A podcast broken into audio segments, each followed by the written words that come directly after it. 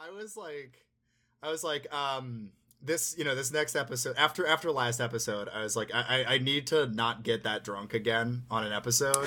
Whoops. Sorry. And then Jared's like, yeah, so we're gonna talk about absinthe, and Rose is gonna make us drinks. I'm like, shit. You're like, well, that's the resolution for the next episode. So, Rose, you drink. I do. I drink. Some call me a lush. Let's unpack that. What? Let's unpack that. I would like to say that I'm not actually an alcoholic, functioning or otherwise. I'm a hobbyist, damn it. It's more of a passion project. It's not my full-time job, but I'd like it to be. Yeah, if only. I've worked in a bar exactly once. I now live in Las Vegas. However, during COVID, you're not allowed to go to bars.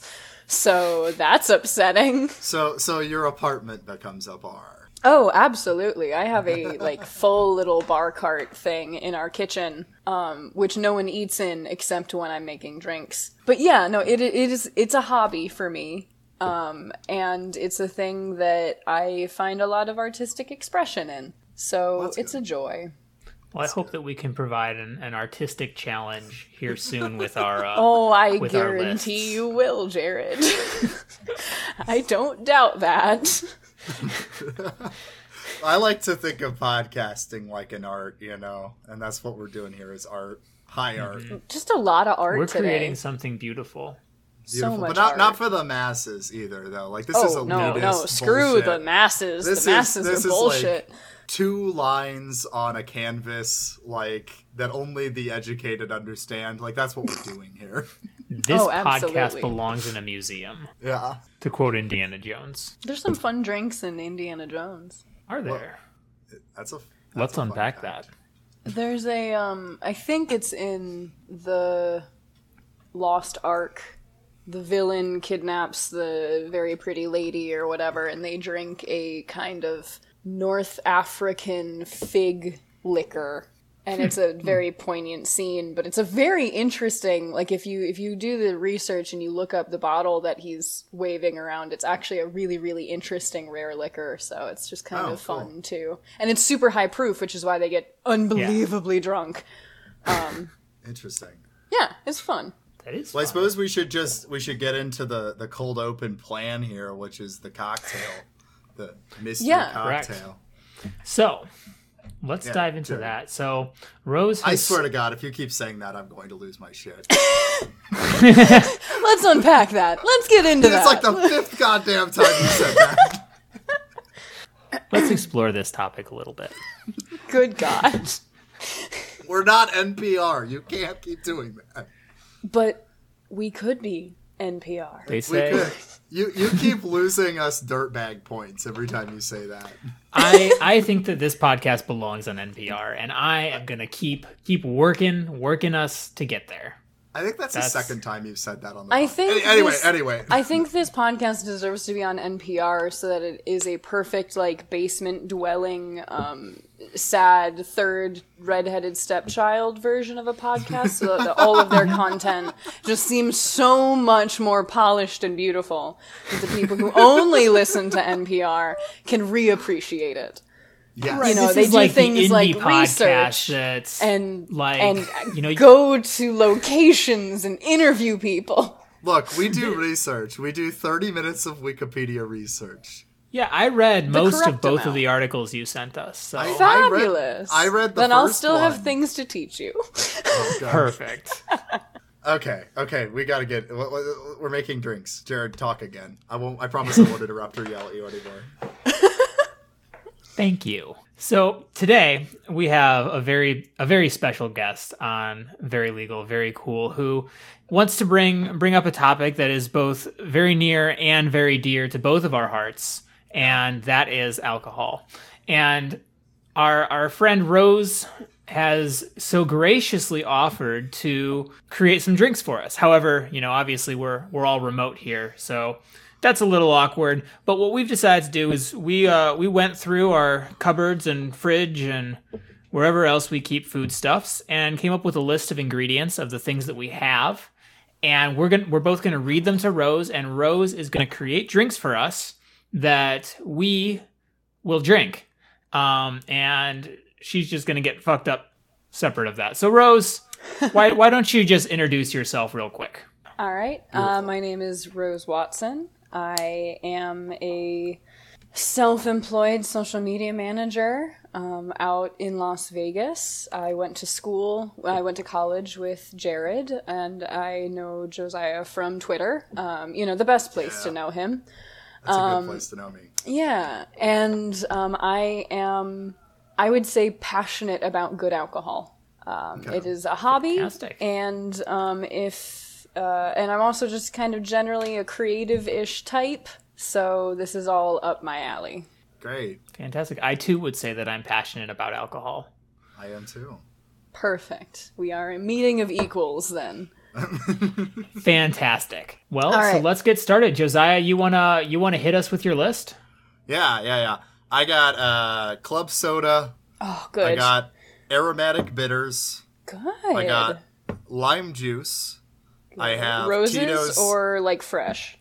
Fresh. I don't know. Just, yeah, reconstituted. Okay. So shitty lime juice. Like I just grabbed it at the store today. Okay. Tito's handmade vodka, a shooter of it. Shooter of Jack Daniels and some Tabasco sauce. All right. This is going better than I originally thought. Oh, Jared's going to... Oh, no, I know. That. Jared's going to ruin everything. I actually snatched some, cocktail stuff at the store. Jared did not, so... Are you more of a vodka person or a Jack person? I prefer Jack, I would say that. But I'm okay with vodka. Well, do you have any sugar in your home? Yeah, but I'm trying to avoid sugar right now. Okay. So that's the dilemma. So no fun. All right. No fun. Yes. I also just have 12 pack of Trulys lemonade flavor, if that helps. I think we're gonna go classic. In my mind, you'd put this in a rocks glass. I'm sure you'll put this in literally whatever you have. I do have a lowball. Oh, my man. All right. Do you have ice? I can go grab ice, yes. Okay, good. Because I, personally, ice is very important to the cocktail process. But we will build this in the glass because we're not going to be too fancy. You're going to put, I think we're going to go for Tito's just because it's more flavor neutral. So you're going to put in the Tito's, you're going to squeeze in you just have lime juice, right? You don't have an actual lime. Okay. Put in just a healthy squeeze of that lime juice. Ice it up. So fill with ice, and then you will fill with club soda, and you're just going to do a dash of bitters on top to your preference. If you are a bitters person, do more. If you're not a bitters, do less. Cool. All right, I will do that. Jared, you go now. We'll get your recipe. All right. So I've got some Costco rum. Light, dark, golden? Dark. I think it's dark. I think it's spiced rum. Moonshine. Bacardi lime. Any kind of moonshine? There are several. It's in a mason jar. So, you found this somewhere that doesn't apply sales tax. I think that somebody left it at our house. A bit back. Okay. Bacardi. Then I've got Coke, orange juice, Arnold Palmer, orange bitters, almond milk. Hang on, I'm writing. Soda. You need to slow down. Okay. All right, I've got spiced rum, moonshine, Bacardi, Coke, orange juice. Arnold Palmer. Orange bitters. Almond milk. Nope. Club soda. Proud of you. What I'm pretty sure is gin, but it's also in a mason jar, so it might also be moonshine. Oh, dear. This is actually going a lot better than I thought it would. Well, I'm glad. Various hot sauces, Kraft Singles, ranch, and Orange Push Pops. You know I could do terrible things to you with the ranch. Why would you give me that worse option? Than what I've done to myself already? I mean, I'm sure, but I think you have to incorporate the ranch, please. I don't. My morality. I'm abandon it. I can't. No. This is a test of Rose's morals. I mean, you want like a good drink, right? You don't want me to poison you. Like, I like that our podcast is putting like our guests into a trolley car problem.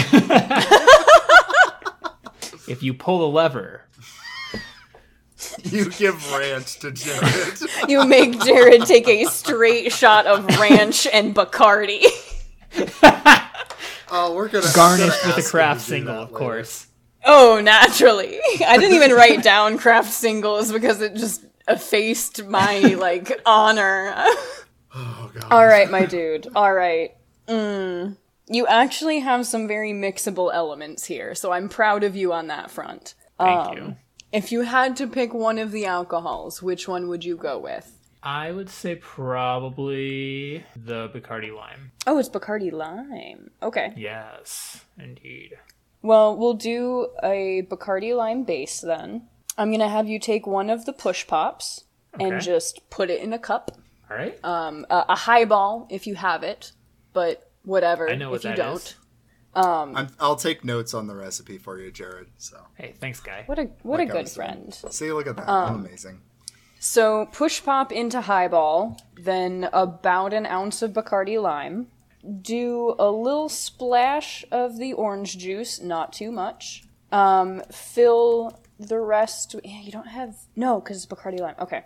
I'd say fill the rest with club soda, and then once it's full and you've done a little bit of a stir, go ahead and give yourself some orange bitters on the top. We're being bitters heavy this episode.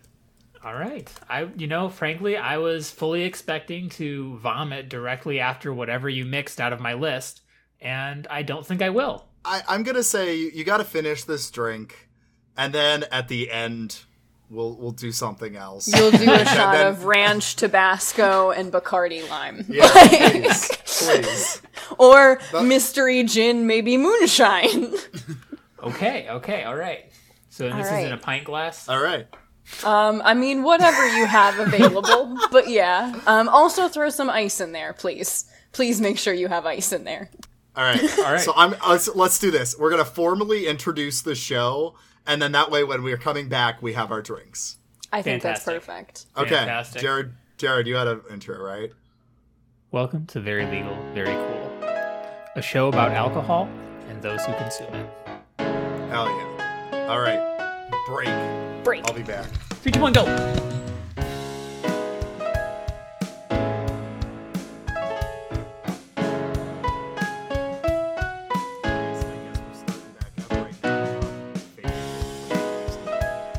fantastic. So, everybody, what are you drinking today? Jared, what are you drinking? What's it called? Name it on the spot. I'm drinking the Orange Purge. Yikes. It's a, that sounds concoction. Either like a terrible political movement or a terrible bowel movement, and I'm not sure which would be worse. Well, the trick is it's got a bit of both. And so... How does it taste? Let me taste it. Let's find out. Oh, yeah, we're doing it on this. Ooh, it tastes like somebody used way too much Bacardi. And also that push pops. Like a you problem. I'm not hearing a problem at all. Let's see. Well, since mine is vodka, I've called this the Russian podcaster. That's the see. All right. I'm sorry. I'm bad at naming drinks. It's no Orange Purge. Yikes. That's good. How is it? That's good. That is would be it? Infinitely better if there was something sweet in it. You're totally right. Yeah, like just a little bit of simple syrup or something. That would be, but like I grenadine would hope, or something would be amazing. Yeah. Yes. Fun fact, what do you think grenadine is? What kind of syrup? I think cherry, although I'm assuming that's wrong based off the way you're saying. You assume correctly. It's pomegranate syrup.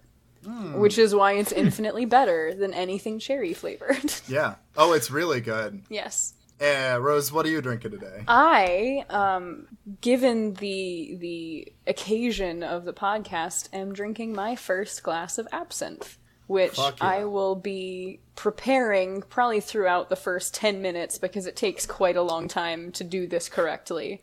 I believe that both of you can kind of see my setup.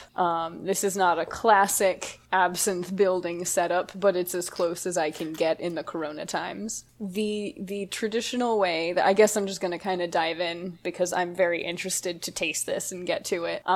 So when you drink absinthe, it's usually it's quite a diluted drink. You don't drink absinthe straight. It's very, very high proof. It's overproof. For evidence, the bottle that I have, distilled by Oregon Spirit, Absinthe Original, is 125 proof. So that's 62.5% alcohol by volume, which is why you don't drink it straight.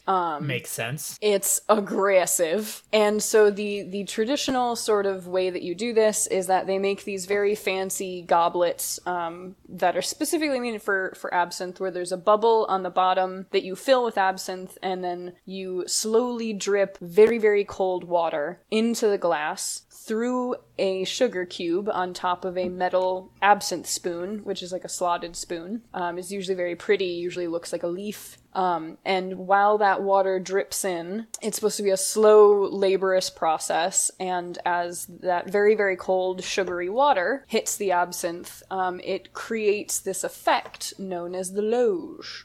It's a glow. It's supposed to be kind of opalescent. It's about the oils intermingling with the water and creating this kind of cloudy, opalescent, beautiful shine. It's very poetic. Makes a lot of sense as to how and why this caught on.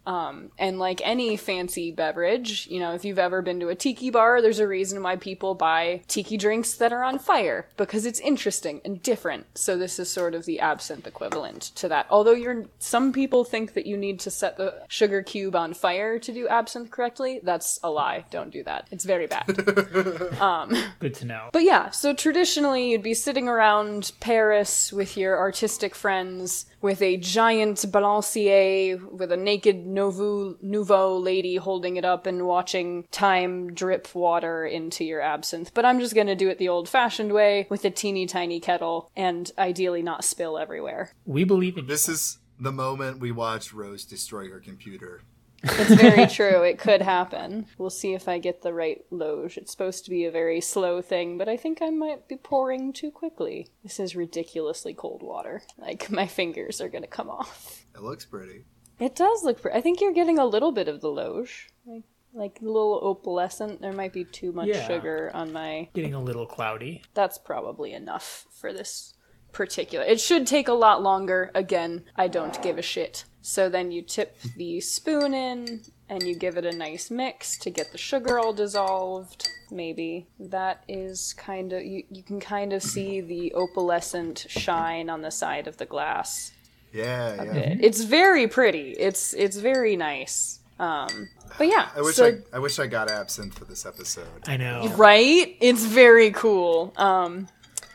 Although, what is your opinion of black licorice? Oh, I do like absinthe. We'll talk about that when you ask. I quite like absinthe a lot. Perfect. So now that I've given you the how-to basic tutorial, and actually that's turned out very, very lovely. I like that quite a lot. I will turn off my webcam so you don't have to see me being a nerd. Okay. So, that's a little tutorial on mildly how you do the thing that we're doing. I will say I too got a bit of an opalescent glow in mine, except it's just push pop. But Rose, how's it taste? Overwhelmingly of black licorice. That is the initial hit on the palate, as it should be. It's very bitter, which is generally the wormwood. That's a part of the botanicals that are traditionally used in absinthe. It's a bittering agent. And it's also part of that family that can potentially kill you in the right strain.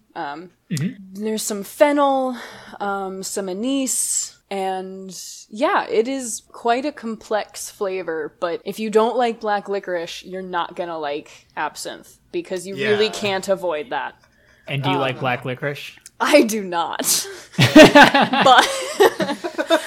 But I am more than willing to suffer a little bit for art, and so I will be finishing this. It's terrible. So, a little bit on the background of absinthe itself. It's from Switzerland originally. It's not French. Everyone thinks it's French because it really gained in popularity in France. When it was originally Swiss, like I said, it has this very ridiculous preparatory process to actually drink the thing. There are some classic cocktails that use absinthe, and not very many, because again, it's a very kind of weird flavor. Some people are not a huge fan of drinking it, but there are a couple.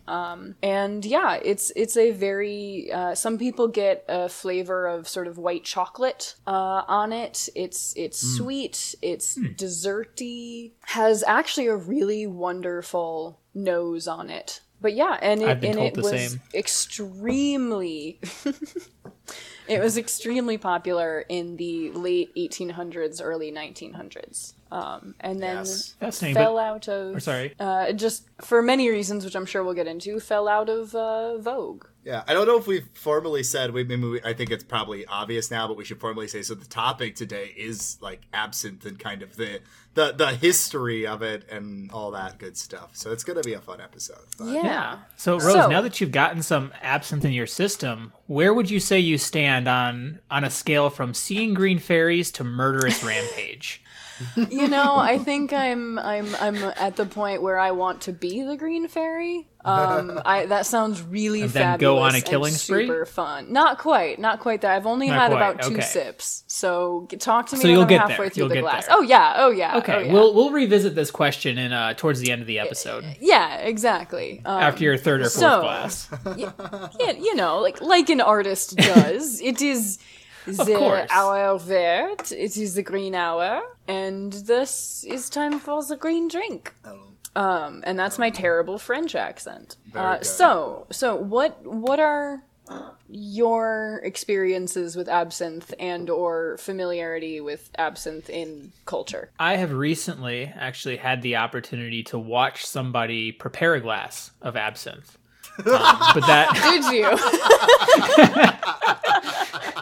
But frankly, that's about the extent of it. I've heard the rumors about hallucination, but I've also heard things about said rumors. And so I'll say that, you know, on a scale of 1 to 10 and how much absinthe has impacted my life, I would float it around a 1 or a 2. My experience with absinthe is I've only drank absinthe like once or twice, but I did do it at the like proper place, which was I had like a study abroad. No, I had a study abroad trip where I was actually in Paris, and so when I drank absinthe, it was in Montmartre, in like the district that you're like where Van Gogh was hanging out and shit. The Belle Epoque. That's magnificent. So I got to get very drunk on absinthe and then walk up to Sacré-Cœur and look at all the. That's the way rooftops. To do it, my dude. Oh yeah, like, that is. I can't beat that. I'm like, I was taking absinthe shots at like the Moulin Rouge, like bar. Jesus. I hope you didn't drink them as actual shots, because good God, my friend. Yeah. Well, I did have a few shots. Stronger than I. It was really want to dive in. I was wondering whether or not to bring that up, because it does also sound like a very like, on my study abroad trip, I got to... No, I think it's completely valid. No, I think like that. I can throw in my like shitty study abroad thing if that makes you feel better. Man. I went to Italy and got to have, and I'm not Catholic anymore, but culturally my family is very Catholic. We got to have mass under St. Peter's Cathedral. Oh, between looking at St. Peter's grave and between two dead popes. And it was really cool. And then we left and went to go eat at a teeny tiny cafe where they made the pasta in front of you, and I have never felt so alive and will never again. That's amazing. It was magnificent. We have quite a few Catholic listeners, so yes. So they'll appreciate that. Yeah, they'll appreciate that. They'll appreciate it and be mildly pissed off that now a dirty heathen has had that experience. To add my own perspective here, I'll have you know I have been on numerous occasions to the largest truck stop in North America. Proud of you. You know, as a Protestant, you know, I've gotten to engage in smashing idols. So, oh, no, so fancy. I've seen the biggest ball of twine in Minnesota. I've, at least, you know, 4 times. Burned a Catholic church down because of their representations of Jesus. I mean, that's. I'm not going to yuck your yum. Like, that's not what this is about. Like, you're not going to what? I'm just trying to... I'm not going to yuck your yum. Have you never heard that phrase? I've never heard that phrase. It's mostly used about fetishes, but you know. Fetish, idol, whatever you want. Fetish and religion. Yeah, fetish and idol. It's the same thing. You know, I won't yuck your yum. Destroy whatever. Well, that's good. You want, considering that we are officially a Christian podcast. Oh yeah, that's been kind of a funny thing. We are. That's been kind of a funny thing because of my, you know me on Twitter. Yeah. I'm kind of in like Christian socialist Twitter. So because of that. Yeah, the best kind of Twitter. A lot of our followers are members of that part of Twitter, despite the fact we rarely cover either of those topics. I mean, I would say that your second episode was about fake Dead Sea Scrolls, which is pretty choice for that target demographic, my friends. Exactly. Yeah. Well, the episode you haven't heard yet, but we're dropping this Monday, is also very socialist. So we do have that. Excited. We have our credibility. Yeah. As a hardcore Republican, this is very awkward, but... Good God. Evangelical. So Josiah, you've had absinthe, you've enjoyed absinthe, in perhaps the most authentic way. Yeah. On a scale of being the Green Fairy to going on a murder spree, what was your experience? I couldn't tell if it was superstition or not. I did feel like it was a different type of drunk than I'm used to experiencing. But I don't know if that was like the rate of it hitting you or like what it actually is. I don't know. It felt like alcohol for me is generally a depressant because that's what it is. But it kind of, even though I don't believe it's actually true, it felt more like a stimulant. I don't know. I felt very like, I don't know. Things felt colorful and nice. Yeah, that's very much a thing about alcohol in general, is different kinds of alcohol will affect different people. In unique ways. Like I love wine. I come from a long family of winos, but I'm also very into hard liquors and I enjoy beer. But if I have, like, I can probably drink half of a bottle of wine and not really feel it. But if I have one beer, I'm already at that, like, ooh, this is just really fun to be here kind of stage. Like, I'm not off my head or anything, but it hits me so much quicker. And I can have a decent amount of hard liquor without going too whoop-de-doo. For sure. But yeah. I mean, I've kind of had that weird thing because I've been doing kind of a low-carby kind of thing, so I've been drinking a lot of seltzers, and it baffles me because I consider myself, probably not for the best, somebody that can drink like a whole bottle of Jack Daniels in a night and like be drunk but like live. Mm-hmm. Not be alcohol poisoned. Right. But then like I'll have like 6 Trulys and I'm like, oh my God. And, like, that's the worst hangover I've ever had. Well, and seltzer itself is different because it's like a malt, which is not as easy for your body to process as like a traditional hard liquor or... That makes sense. So it will give you a worse hangover. And in the same kind of turn, it's especially a lot of those like Trulys or White Claw or whatever, they're sweetened artificially, which will give you a much worse, because normal sugar has more calories associated with it. So to keep them low cal, they have to sweeten them artificially, and artificial sweeteners give you the worst hangover. Like, I would take a wine hangover every day over, like, a wine cooler hangover. I have legit had some of the worst hangovers I've ever had in my life in this past summer. Not at parties, just drinking a 12-pack of, like, White Claw at home and waking up just at 2. Like, I... Are you okay? I'm trying. Yeah. This is very. Sorry. We can stop if you need a minute. When I say alone, I mean like I'm dicking around with friends on Discord. Yeah. Because of whatever. No, don't worry. We've all done it where it's like we're not with people, but we are like having a 5-hour phone call or Discord chat or whatever. Just drinking alone. Yeah, you know. That's usually the bottle of Jack. That's right. Yeah, well, yeah. There's nothing better to drink alone than a bottle of Jack. It makes you feel very country. Yes, very like my tractor left me and my wife's a robot. Like yeah. I feel like drinking a bottle of whiskey makes you feel like alone is like the brooding intellectual depression. Right. Like, no. If you want to be a brooding intellectual, it has to be Scotch. If you want to be it's a different kind of brooding intellectual though. Like you've got. There is a certain kind that does Jack.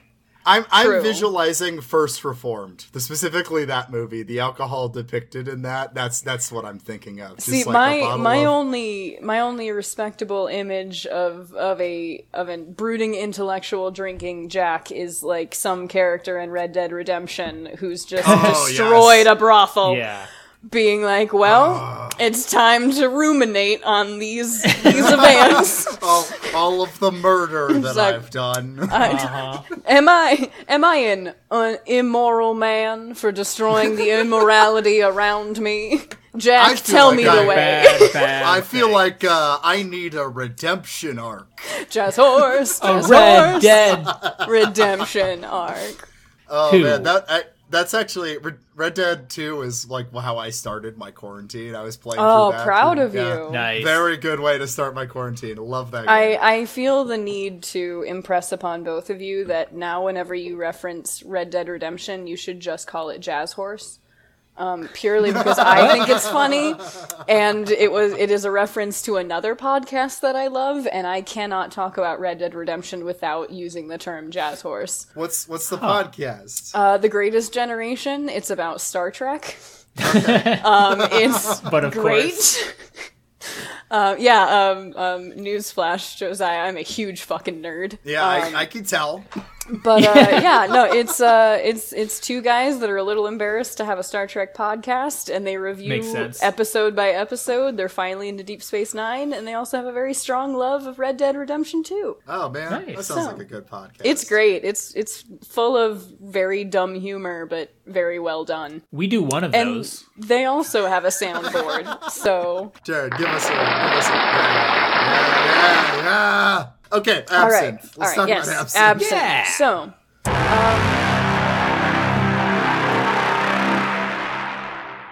I'm gonna find a way to remotely destroy your sound. I'm fucking driving to Illinois with a hammer. Do it. I'm just gonna smash it.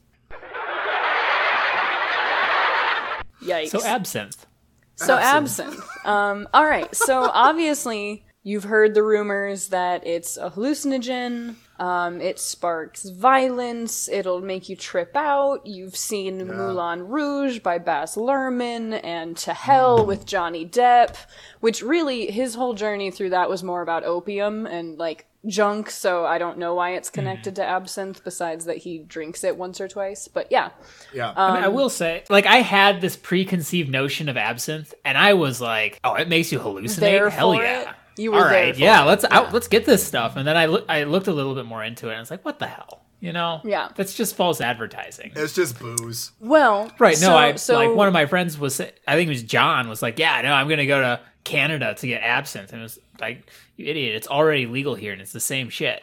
But to be fair, it was only legalized in the U.S. in 2007. Well, yeah, okay. But this was in 2016. I know. I'm just saying. There's the whole thing we'll get into, but that everyone will say American absinthe isn't the real absinthe because of some regulations that we have here that they don't have in Paris or whatever. And I know that's not really true. But I want to believe that's true, just so that my special Paris moment makes me feel like a special, important special person. Well, right.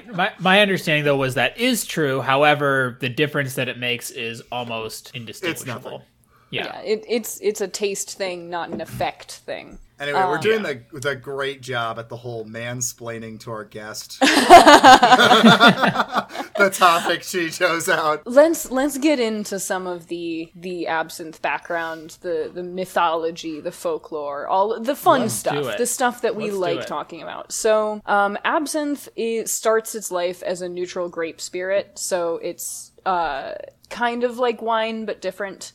It's not as refined. But when absinthe hit the market, it was very cheap. It was an interesting flavor, and it very quickly became the working man's drink. It was the Bud Light of its day, which very much takes down its edgy, gothic, ooh, so fancy you're reputation. Ruining my Paris experience right I really now. Am. Like, you're drinking like a plebeian, like. Or we can just expect great things for Bud Light down the road. After capitalism outlaws Bud Light, it'll have a resurgence. Right. So the people who started to drink absinthe and everything, they're the working men, they're the artists, the impressionists. You have all those incredible. I mean, I think Ernest Hemingway, Vincent Van Gogh, like all of these incredible turn of the century artists and poets, and I think Oscar Wilde was a big absinthe drinker. And you have these creatives sitting in cafes all around Paris drinking absinthe and then drinking more absinthe, and then drinking even more absinthe, and then thinking they're very, very smart because they've drunk so much absinthe. And so there was a time of day, it was known as the green hour, where you would get off work from your job, and you'd go to a bar, and you'd order some absinthe, and you'd sit and talk to the artists and the communists. And because that was a big thing. So you have all of these poor people hanging out, drinking sub-quality liquors. And at this very same time, the vineyards in France were going through a really, really shitty growing season. So the vineyards and the winemakers of the area had to jack up their prices. Because there's not as much good wine, they're not producing as much good wine, they know there's going to be a shortage, so you have to balance that. So all of a sudden, the upper classes and the vineyards and the winemakers all realize that they're losing their market to absinthe. Because it's cheap, it's available, it tastes interesting, it has this jeu de vivre of the creative renaissance that's going on at this time. You have people writing and painting and singing and acting, and you have, the beginnings of a movement. And of course, wrapped up in all of that is, the devil's own communism. If there's one thing that the capitalists don't like, it's when poor people get together and drink and have ideas. That's true. So. Oh, wait. She said capitalism. Mm-hmm. Yeah. What's the air horn? Air horn, man. Oh. You weren't on it. You weren't fucking on it. I warned you at the beginning of this. I was just so enthralled by what you were saying that I. You flatterer. So, as this trouble begins to grow, the winemakers of the area basically said, well, let's see what we can do to ruin this. And they start a moral panic and a slur campaign against absinthe. They claim that it is, it's made of inferior products, that it will make you ill. It claims that it is infused with things that will kill you at a certain point, that it will make you go mad. They hire a fake doctor named Dr. Magden, who knows if he actually believed it or not, or if they just gave him enough money to go, oh yeah, for sure, and basically said, publish a bunch of bunk science against absinthe. Not like that sounds like anything that has existed today. This is kind of like what the capitalists did with cigarettes. I mean, I would... That was a joke. Yeah. I was going to pull the comparison to vaccines. Let's just hire a doctor to give us a platform to fight on. But this one really, really worked. And so there was all of this, all of this media attention and this fake science saying absinthe will drive you crazy. It will turn good, moral, upstanding women into harlots tearing their clothes off at the feet of filthy communists and impressionist painters. Again, I've really yet to see a downside. Exactly. But, where is the problem? Well, the problem became, because the underclass didn't exactly have the social sway that the upper class did, is that the upper classes went, well, let's outlaw absinthe. And you're everyone telling me that culture proceeds from the economic situation. Oh, every day, my man, which is why nobody likes communists.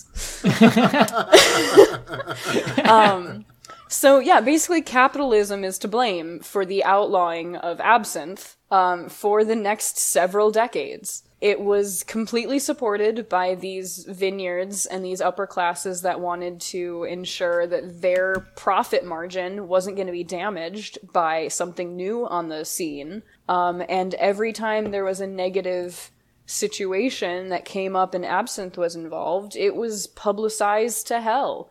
There's a very well-known story of a man who became an annihilator. He killed his entire family. And one of the things that he had drunk during the day was absinthe, but he also had like 3 bottles of wine, a bottle of cognac, some scotch. Like, he had been drinking all day. Oh, he'd been drunk. He had probably been drunk for the last week. And I guarantee that he was an abusive bastard. Because I'm sorry, you don't just get super drunk and then take a shotgun and kill your pregnant wife, your infant daughter, and your toddler. Because you're drunk. As an alcoholic, I should say I've never done that. Yeah.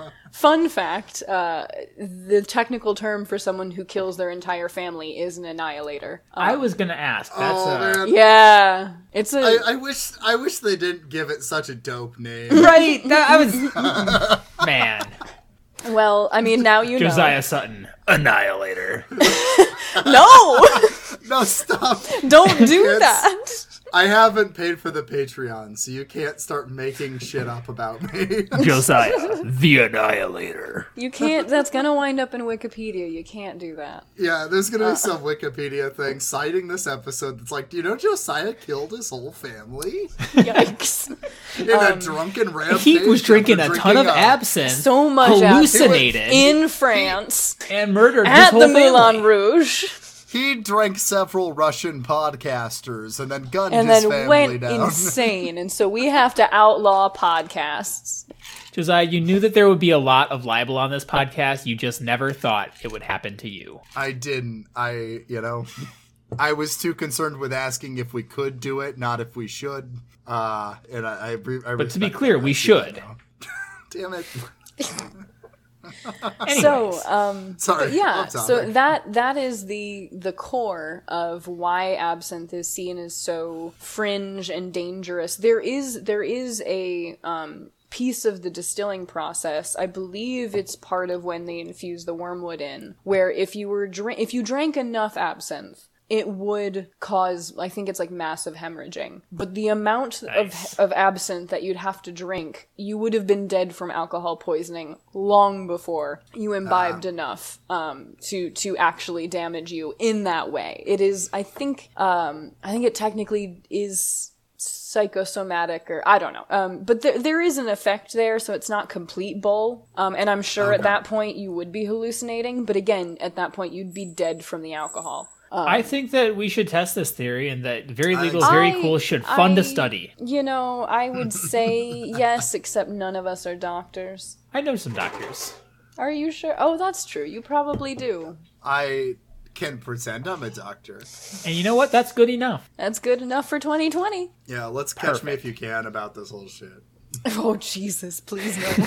Please don't do that. I can fly Dr. this Josiah. Plane, I'm pretty sure. Yeah.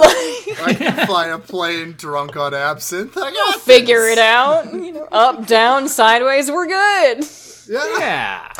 But yeah, so a lot of the demonization of absinthe is, you can connect it to the same way that cannabis has been demonized, the reefer madness panic, the war on drugs in the American market. And actually, a really interesting parallel is when France was going, and really the greater Europe, but when France was going through this period of outlawing absinthe and restricting it, that was very close to the same time that prohibition in the US was gaining full swing. So there was a lot of crossover. There was a lot of American support for the outlaw of absinthe. There was a lot of absinthe prohibitionists that, kind of threw a little bit of status to the prohibitionists in the US. And yeah, the way that they finally banned it in Europe was saying it's going to take all of your good women and make them loose and kill them and make them crazy. And the way that we did prohibition in the US was we connected it to immigration because we're racist fucks. So yeah,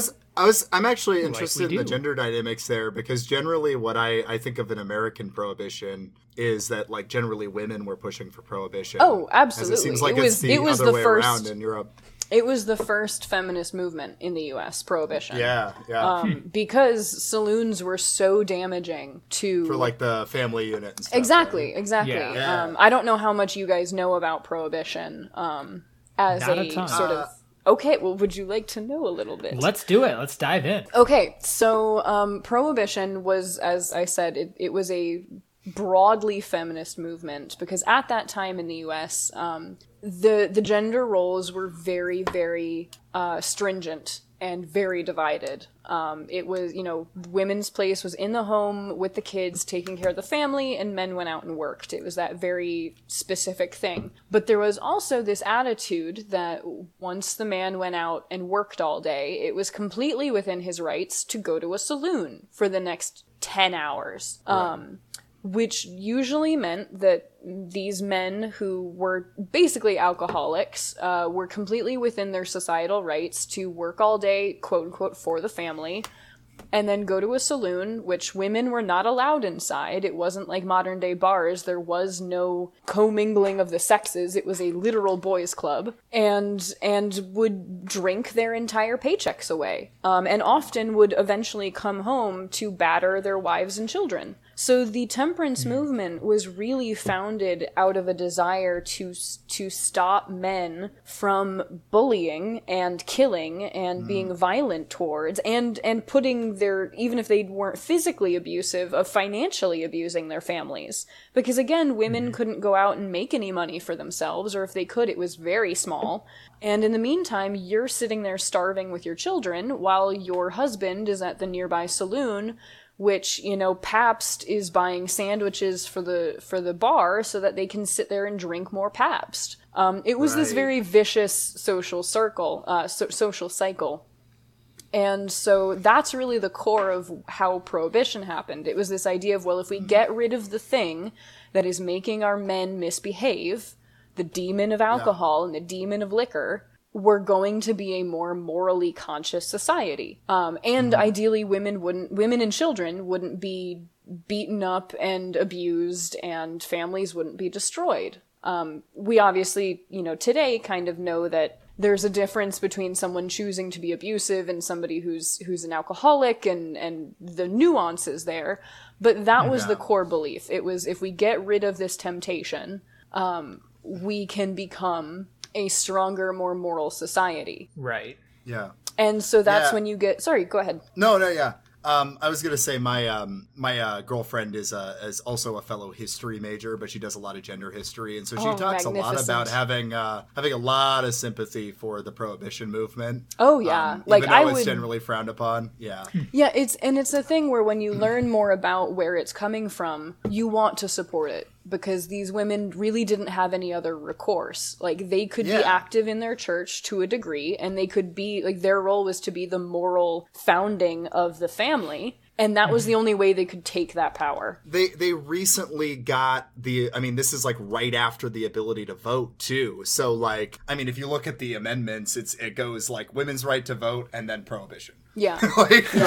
That's the order, because the instant women got the right to vote, they're like, well, stop my drunk ass husband. Yeah, like, I'm going to do something with this vote now. Like, I'm going to stop being beaten with this vote. It's very motivational. Yeah. I did want you to say more about the xenophobia side of it, because when I think of Prohibition, the only, like, racism I think of is, like the introduction of jazz music following the Prohibition movement, because, like, generally speakeasies had, like, jazz being played, and so that was a way to demonize Black music, but that's really the only kind of form of racism I'm aware of when it comes to Prohibition. So it's very interesting, and you have to remember the politics of the time do not match up with the politics of today. So a lot of the xenophobia and the immigration issues that were around pre-Prohibition and during Prohibition were against Catholics and Irish and Germans and all of those really big cultures that love drinking. If you've ever been at an Eastern European wedding, you're shit-faced by the end of it. There's a lot of cultural drinking, and Catholics drink wine during Mass, those heathens. So there was a lot of that sentiment beyond just the actual skin color racism, which we're more familiar with today.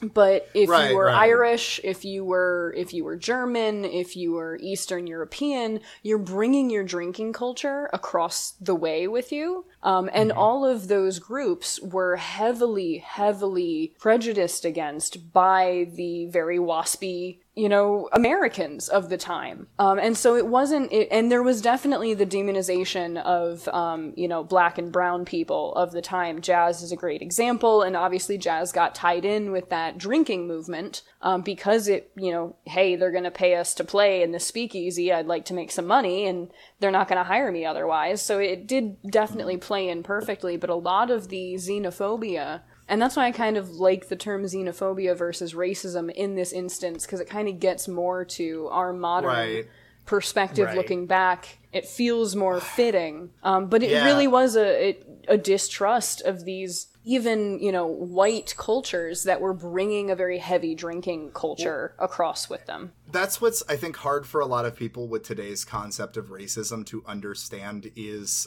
whiteness being like a evolving concept. Because like white Irish, Irish people are white now, but they weren't at the time. They weren't considered. The most fascinating one we've witnessed in our lifetime is Arab as a racial category. Pre like the 2000 census. Don't fully quote me on this, but to my knowledge, the 2000 census considered Arab to be a subsect of white. And it was following 2001 that suddenly being Arabic was a minority. Yes, suddenly it was a different class. And the same goes with a lot of Latinx folk. They were considered white for a long time, which makes fucking perfect sense if you think about the history. And it's like, oh, they're Spanish. Primarily like the ethnicity is like a merging of Spanish and indigenous. But following fear of immigrants coming into the country, suddenly they are no longer white. Well, and it's exactly that thing of as a culture changes, the things that are closer to what you understand become more and more normalized, and as there are new unique things to understand, those differences fade away. And I think that's a thing that a lot of, like that very pointed difference that a lot of, let's say, less racially conscious people don't consider is that, the Irish were a minority during Prohibition, but there was the opportunity for the differences, the visible differences there, to fade away over time. Whereas when it's something that you're purely based on as far as a skin tone, that's never going to fade out in the same way that you can't tell a German and an Italian apart when you're just looking at them. Right. And in the American society, I don't think we're that fine-tuned where we're going, oh, well, clearly you're Norwegian instead of German or whatever. Like, we're not focused in that way. We're more focused on the very obvious differences.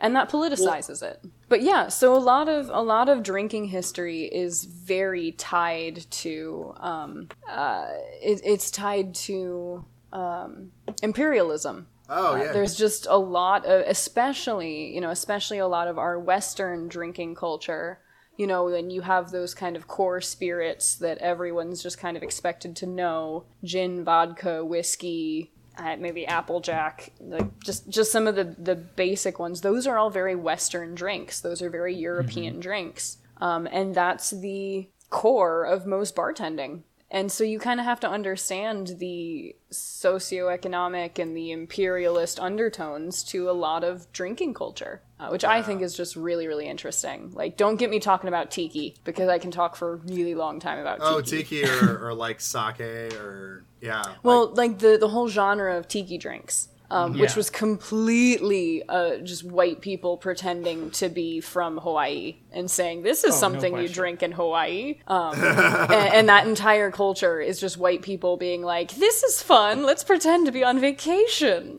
You know, like Hawaiians.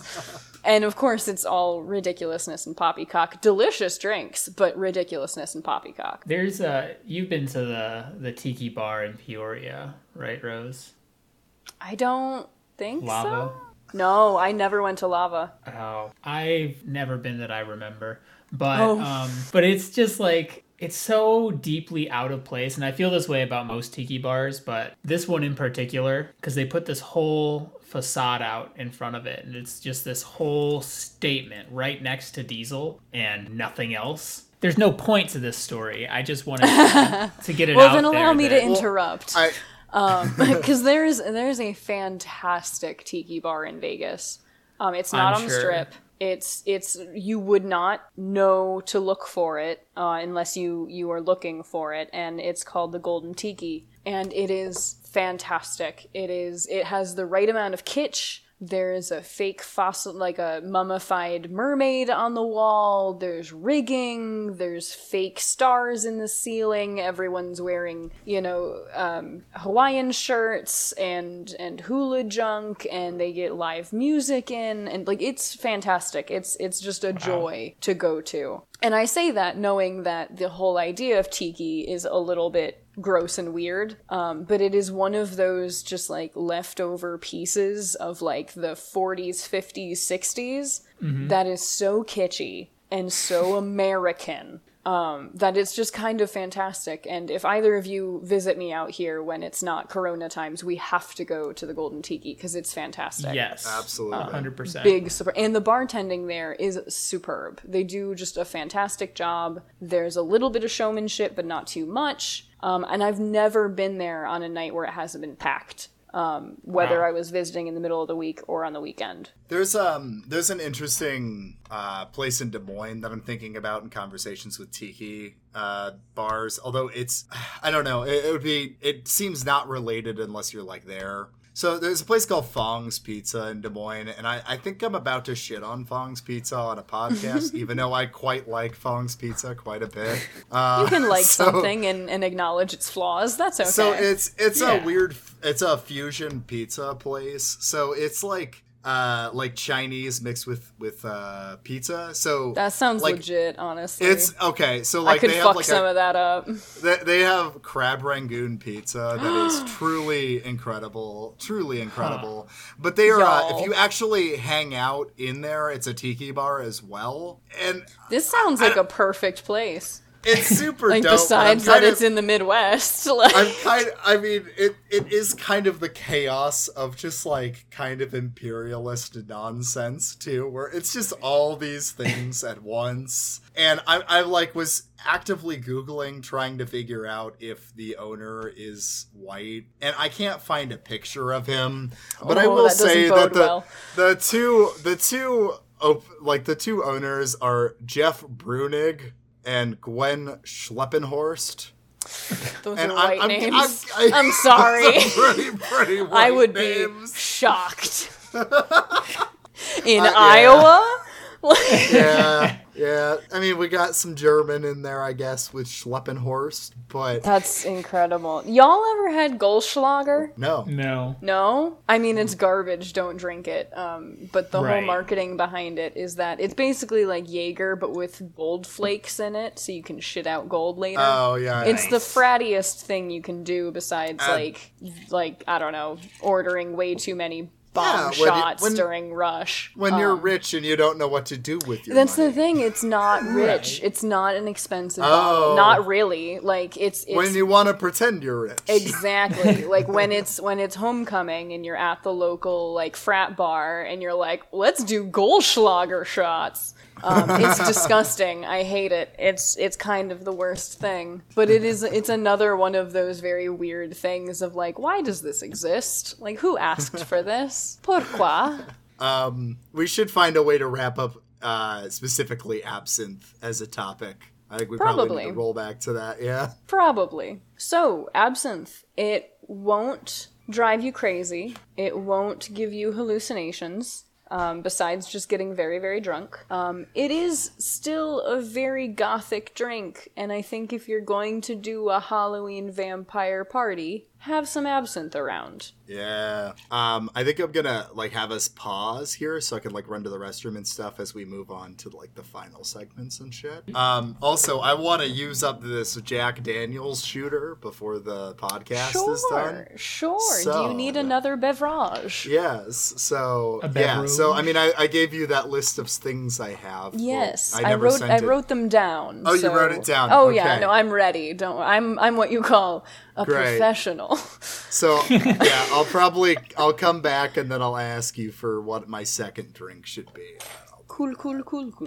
But Rose, while he is gone, this is a prime opportunity to drop your Casper mattress ad.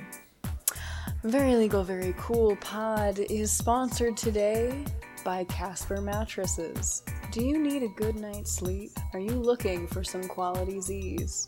Well, go no further than Casper Mattress.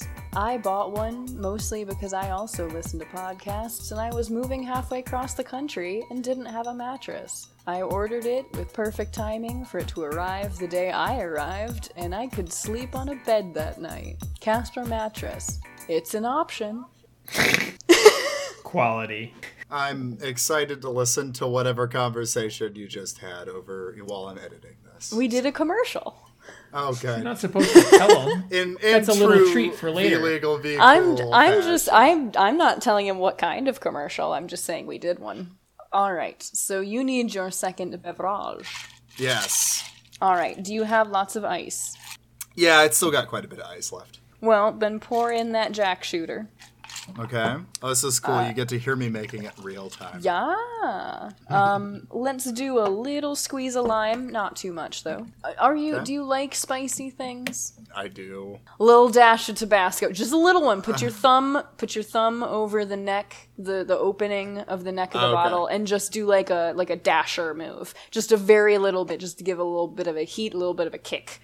Go ahead and give that a little bit of a stir with whatever you got, and then do a fill with club soda. Perfect. And then fill it with club soda, you said? Just a little bit, yeah. Not too much, but just a little fill, just so that there's some movability. Okay. Give it a sniff. Tell me what notes you're getting. Jack. Okay, that was understood. Anything else?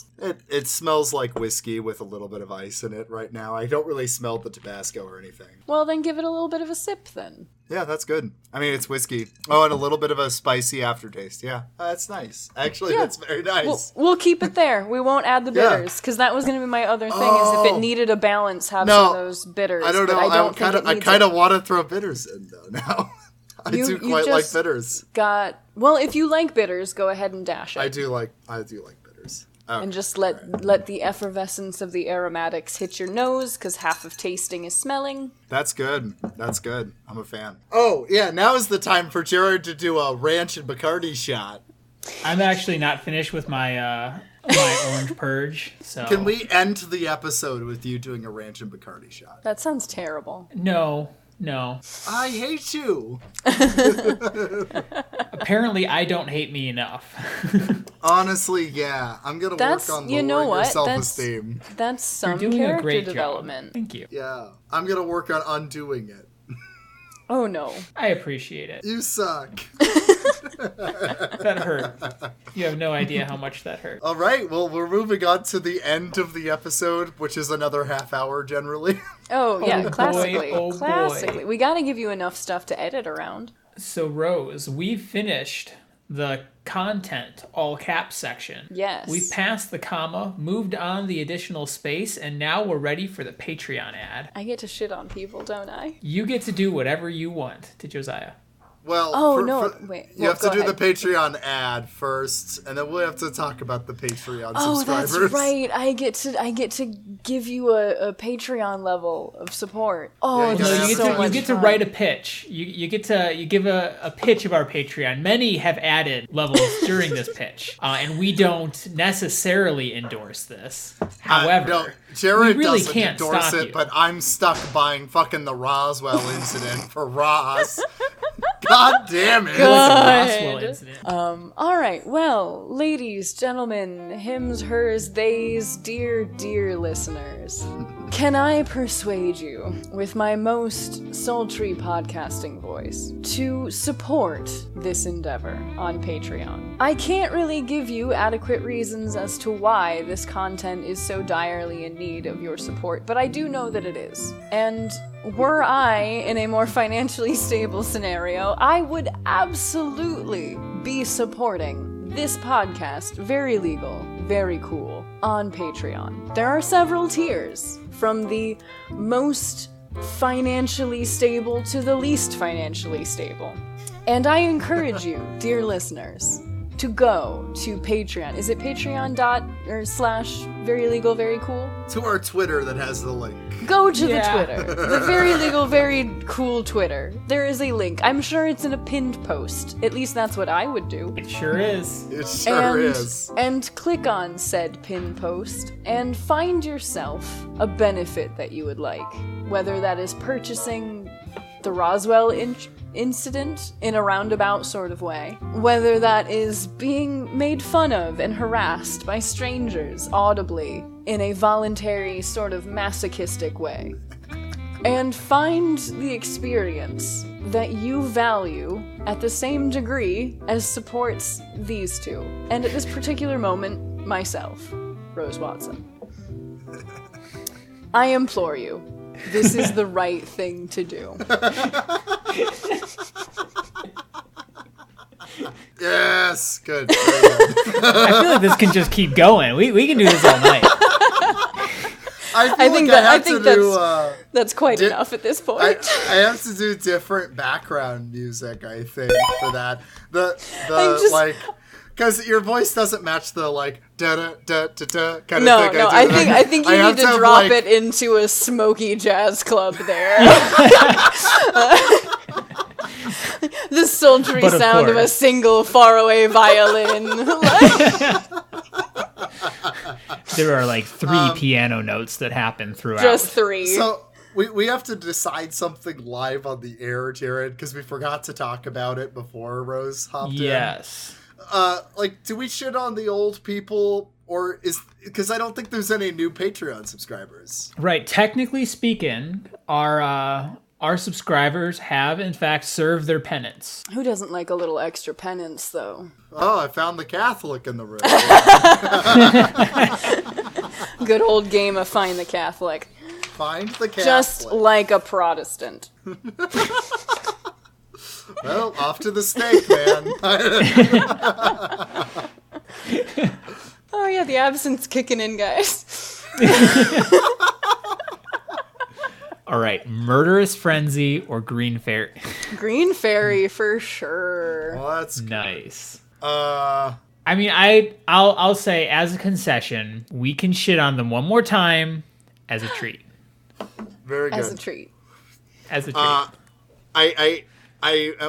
I'm going to edit myself saying this out probably, or I won't, depending on how drunk I am when I'm editing this. Probably go easy on Jeff, because I'm dropping Twitter handles here, because Josh went hard. Oh, I'm excited. On the bright side, Jeff also doesn't listen to the podcast. Oh, good. All right. So what I'm saying is maybe go a little lighter on Jeff, because... Okay. I do have a class with him come this fall, and you do not want to be the target of many difficult conversations later. Yeah, exactly. All right, well, yeah, let's get started. So I'll start out with Jeff. Josiah thinks you're a pussy. great. Yeah, fine. Sure. Check, that one's done. And all right. I need the handles, yes? Oh, I sent them over Discord, sorry. Oh, I literally just had to scroll down. I'm sorry, I'm a bit of an idiot right now. I'm so glad we have a guest on that's as drunk as I am. Maybe not, okay. I don't know. He's you. All right, well, oh, Jeff. Oh, Jeff. The problem is he's really easy to make fun of. Oh, Jeff. I think he's one of those people that puts a picture of a fish he caught on his Tinder and expects me to be impressed with it. And I'm just going to give you, anybody listening, we're not fucking impressed. No one has ever been impressed. It's not valid. Look at the fish on that guy. You sat in a boat or on a lawn chair for 5 hours drinking beer to get that fish. I'm fascinated, Rose. I'm fascinated by the fact the drunker you get, the more you sound like Marianne Williamson when you talk. Magnificent. Yeah, I can't. I mean, I would mention the Mustang, but that's low-hanging fruit. A thing I'll throw out there that we've discovered as of one of the episodes, I don't remember, is very funny to look at the person's likes. Yeah. Oh, ho, ho, ho. Well, I'm looking at our next victim. Good, yeah, let's target Ross. Very interesting color choices on his hairdo, if that is actually him. Not good, but interesting. Let's see what you enjoy. Drunk driving. All right. That's reflective. My usual bash of Ross is that he's liked tweets of mine. That's I was looking at that and I was like, do I bring this up that he has liked the host tweets that are clearly a God, and he pinned a tweet saying pinned tweet. God damn it. And he also tweeted on July 28th, and this is kind of topical, dudes, drop pics of you holding a fish. I don't give a shit, but fellas are under attack right now. You absolute numpty. You goddamn degenerate.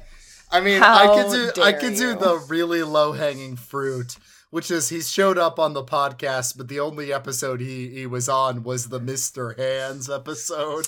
Oh, no. Isn't he also a libertarian? No, he's not. He's pretty left, actually. But yeah, he's a libertarian. He's a libertarian. I heard he's a libertarian, man. Well, I think I've done the best I can here. All right. Well, are we ready for our next segment? What's that segment? Twitter News! Such a long song. Oh, this is the best bit. This is the best bit all night.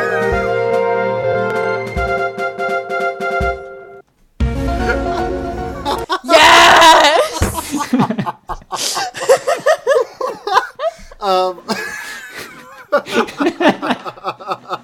That's incredible.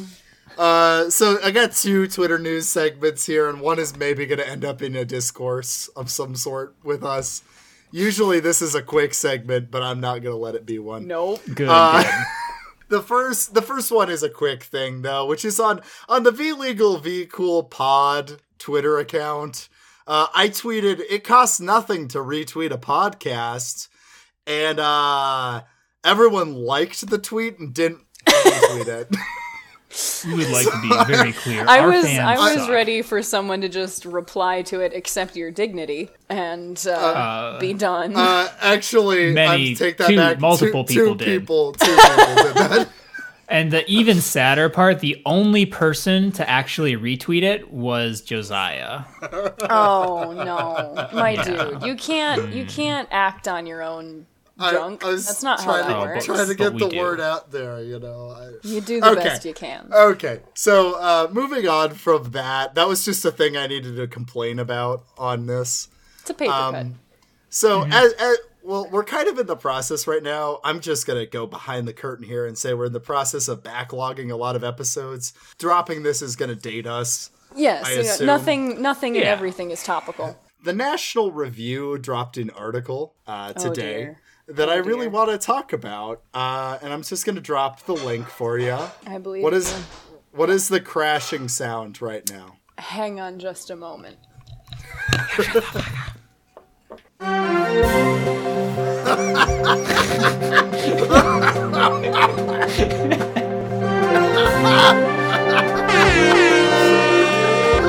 you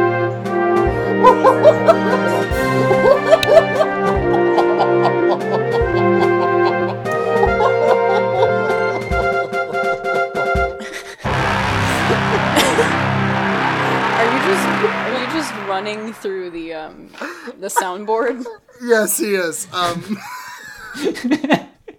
So there's a National Review article that was dropped the day of us recording this podcast, which is probably going to be a week out from when this is actually dropped. National Review article from let's see, what's our good friend Armand White. Classic Armand. Yeah, our classic Armand. Armand. It is the Antifa film syllabus. Good. And it is supposedly 25 films that turned our generation into nihilistic anarchists. Did they not understand that the literal economic depression did that? We didn't need movies to do that for us. They don't believe in Marxian analysis. So I love that most of them, like a good percentage of the movies are like within the last 3 years too. Because we've got Parasite, Black Panther, Mad Max Fury Road. Mad Max is a goddamn miracle and it's my favorite movie on this planet. 75% of these movies, there are leftist critics that have called these movies conservative or reactionary. I'm just going to say that. I don't know if I fully buy those analyses, but I'm just going to say there's a whole other article from like a leftist publication that would be like, oh, these are the conservative films of the last few years. Don't they know that movies have one meaning? They only have one meaning. The one I want to zoom into... Yes. I've been thinking about... Good Will Hunting or Gladiator? Because both have pissed me off royally. Good Will Hunting is what I've been thinking about for probably like an hour before this podcast started. And I literally tweeted, I was like, this is going to fuck up the podcast because we're going to get on and I'm not going to let the guests talk because I'm going to be screaming about Good Will Hunting. That is the worst... Okay, let me read it. Good Will Hunting, 1997. Gus Van Sant's homoerotic version of academic class war between Boston Southies and Cambridge Preppies turned a Horatio Alger's story into a Howard Zinn movie. It twists appreciation of American social history into liberal guilt, then declares, it's not your fault. Okay. Okay. A couple things. I'm mind blown that somebody could watch the entire "It's Not Your Fault" scene of Good Will Hunting, which, spoiler for those who haven't seen it, it's a 23-year-old film. If you haven't seen, it's about child abuse. That part's about child abuse. If you watched that and it was like, oh yeah, that's about white guilt of Native genocide, you were not watching that movie. You were in some weird fever dream. Okay. Anyway, this movie's not about like liberal guilt. It is about class dynamics, though. And it's actually been critiqued quite a bit as a reactionary and conservative film because it's like trying to bring back this like Bostonian Irish American oppression that we talked about earlier in this episode, acting as if that's a thing that's still around, which really like isn't. And so it's trying to bring out this Bostonian white identity as if it's some sort of oppressed identity. I don't know if I fully buy that, but I will say there are lots of critiques of this movie as if it is kind of like a bit of a romanticizing like whiteness and Irish whiteness. Anyway, the point is though, the movie is making fun of white liberal elites, which seems like the National Review would love that. But instead, they have walked back into 1940s style conservatism to get mad about Irish immigrants. I don't fucking understand it. I'm so pissed at this. And also, just to throw in that Catholic are gay. I don't understand any of it. I don't understand it. Okay. Are you trying to tell me you weren't fully erect for all of Good Will Hunting? All of it, the whole thing. I know I was. Dude on Twitter made a good comment about this. I'm going to find it, and then I'll edit it so it sounds like I was snappy when I pulled it up. At ELMAGO3221, Elmajo3, whatever. He's a good dude, but he tweeted a reply like, fellas, is a movie that ends with a guy driving across the country to reunite with his girlfriend gay? that's my... All right. So I unabashedly love Mad Max Fury Road. I think it is one of the greatest cinematic masterpieces produced in the last 20 years. I also... wrote my part of my capstone project in college on Mad Max Fury Road, and okay. How it is a feminist masterpiece. And this pithy, terribly written sentence fills me with rage. All right, let's really quick. I'll read what our good friend at the National Review, Armand White, has written about Mr. Mad White. Max. Yes, he wrote. George Miller's souped-up dystopia is really adding a comic book catalog, sporting the uniforms and porta-john bric-a-brac of drug-addled autonomous zones. That's what he wrote about. What the fuck does that mean? What the fuck does that mean? It's not English! It doesn't make any sense. It's like you watched that entire movie and got distracted by the shiny, jingly bits. Like, what are you? Two? Do you not have object permanence? Can you not identify a larger narrative mode? Like, I'm sorry, this was a modern retelling of the fucking Odyssey.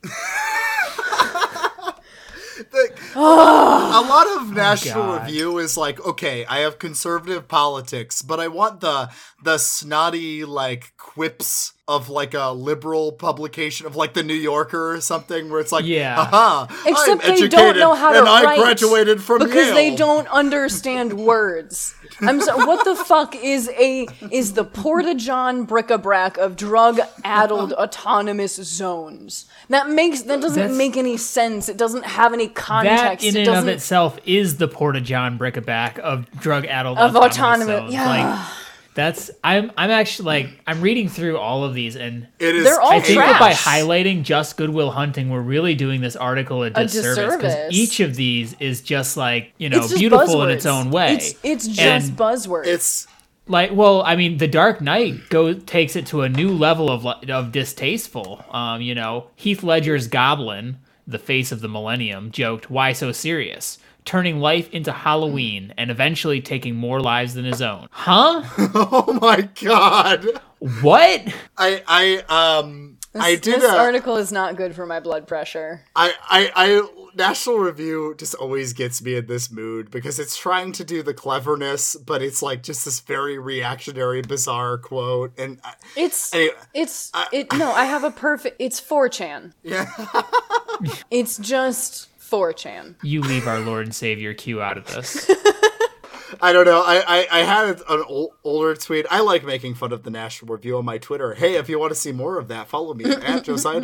Anyway, no. But like there was this tweet where they were like, "It's come to this. We must defend Matt Iglesias." And I don't remember even what that was about. I think Matt Iglesias said he was anti-cancel culture. I don't remember. But I remember the article just had this very bizarre reference to Chekhov thrown in it. And I tweeted, "Can you imagine," Lowry was the author, "can you imagine Lowry just jizzing at his own cleverness after writing this line?" And that's my feeling every time I read a National Review article where it's like, the whole time he's patting himself on the back. Like, it's intellectual masturbation. That's what it is. It really is. And potentially more than just that. Well, yeah, potentially. But at least. Well, I mean, given how he watched Good Will Hunting, pretty guaranteed. So that was the most in-depth Twitter news I've done. But Twitter news, it's done. Yay. Thank God.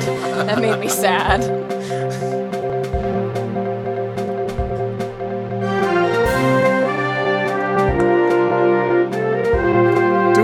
I hate this so much. I hate it.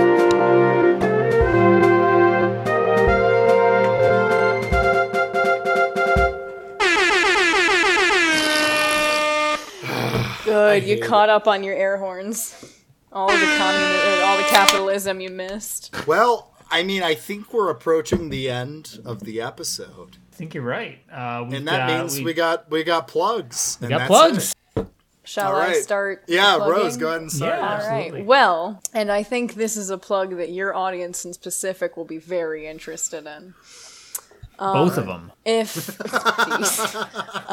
If you are a person who quite likes following Twitter accounts for podcasts that don't exist yet, but have been threatening to exist for several months, if not years. It seems like a shtick I've heard of.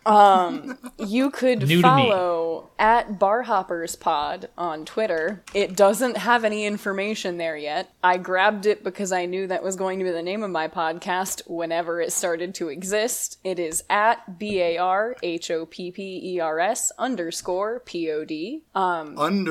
I followed the wrong one. Don't do that. Underscore. Right now, it is pretty much an empty profile. However, I do fully intend one day at some point to start a podcast about bar culture and alcohol and bartenders. Just because it's a topic and it's a culture that I have a particular affinity for. I have some episodes written. I have yet to record them, but that is where all of the updates will be. And given that I think some of your followers were in that same boat for a bit, you know, maybe you're feeling nostalgic. Maybe you just want to begin a new hapless crusade now that this one is finished. But I would very much appreciate that. And if you enjoyed this episode and you enjoyed hearing me wax poetic while getting mildly drunk, that will be where more of that lives. Hell yeah. And if that's not interesting to you and you just want to see more of me, although honestly I don't know why you would, you can follow me on Instagram at Rose and Ivy. All lowercase, all one word. Jared, fantastic. Do you have any plugs? I do. The first thing I would like to plug is I went to Hy-Vee recently and I bought a bunch of the Blue Ribbon Classics Push Pops, and they brought me right back to my childhood. I've eaten like two a day. So that's so wholesome. I'm glad you had a good childhood. Thank you. Well, I don't know that I'd equate that with a good childhood. Ice cream trucks. I'm glad you had a childhood. Played a role in it, and I would always get push pops at the ice cream trucks. But beyond that, I would also like to plug the game Outer Worlds, which I purchased recently. That's good. And played. I've played it for a few hours now. It's a lot of fun. It's like if you took Borderlands and Fallout and decided that they were just the same game, and I have a video. It's very game good. Plug. Why don't you give us a video game plug? The video game Oxenfree. It is quite fun and very spooky, and I am not very thumb coordinated, but even I can play it. Nice. And it has a fantastic story, and so I would super recommend getting Oxenfree. Very, very cool game. Also very short, so if you only have like a weekend, you can totally beat it in a weekend. Nice. Josiah? I can all also plug my totally dead D&D podcast that doesn't exist anymore. Do it. We love dead podcasts. We love Mike Dicta. So we keep threatening to bring it back, but our DM recently had a baby, so that's not going to happen. Bring the baby in. But no. But I was on a podcast called Dice Nights for quite a while throughout college. I think you can find exactly one episode on Twitch. Nice. If that is interesting to you, I played a character called Oriana Craik, who is a tiefling dervish. And if any of that is interesting to you, I'm sorry because it doesn't exist anymore, but maybe one day. Hey, Jared, I have a promise. If this podcast lasts until next summer, we'll have a D&D offshoot. Frankly, I'm in. I am. I'm in. Because I have another semester of undergrad shit because I fucked up my life. It's gonna be a bit, but after that's done, I would be down to do a D&D podcast. No, I actually just played my first game of D&D in probably like 10 years or something. Like, it's, I don't think I ever actually played in college, so no, it was a lot of fun. One of the guys from work decided that he was going to DM a game, and so a bunch of me and my coworkers played a one-off 5th edition, and it was a blast. I had a great time. That sounds good. I'll go ahead and do my plugs now. I got a bunch of plugs. The first plug is Red Dead Redemption 2. Jazz horse. The second plug is Trulys. Please sponsor us. No, okay. Oregon going into my spirits, please give us money. I did plug your product on this very episode. So Oregon Spirits, you can contact me in Las Vegas at Blue Ribbon Push Pops, please. Okay, my real plugs are so No Dream by Jeff Rosenstock. I've been listening to that album a lot. I'm a big Jeff Rosenstock fan. And also, the most depressing thing I realized about this is that I'm pretty sure I plugged the last Jeff Rosenstock album on our first episode that we never released. So that's the gap. Come full circle. Yeah. The next thing I wanted to plug, though, which is like my kind of like real plug that you got to check out, is Idle Curiosities, which obviously you've listened to Idle Curiosities by now. I've plugged them at least once before, but I'm going to specifically plug episode 9, and by the time this has come out, there will be more episodes. So a previous guest on the podcast, a couple days after we released the episode, actually came out as trans. So Emily Rose Reinecke, who was on the Avril Lavigne episode, she came out as trans. So if you don't know their podcast's whole shtick, they have to show each other what they Googled. And so normally that's just like, why did you Google ant bites baby penis or something absurd? But then come episode 9, it's hormone replacement therapy. And it's become a very interesting reflection on trans issues and the trans experience, something which I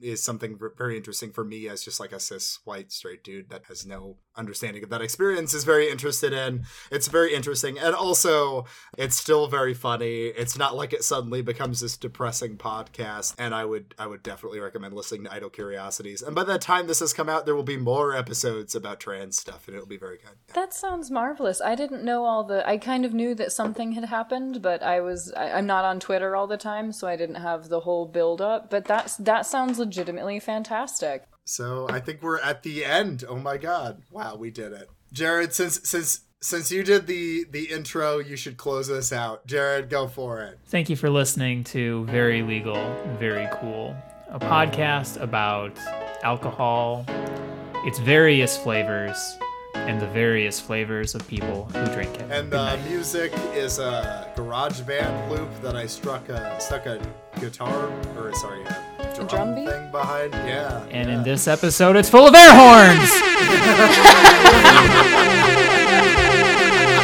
Oh no! It's time to do your rant shot, Jared. All right, that seems like a. Yup, I think that's it.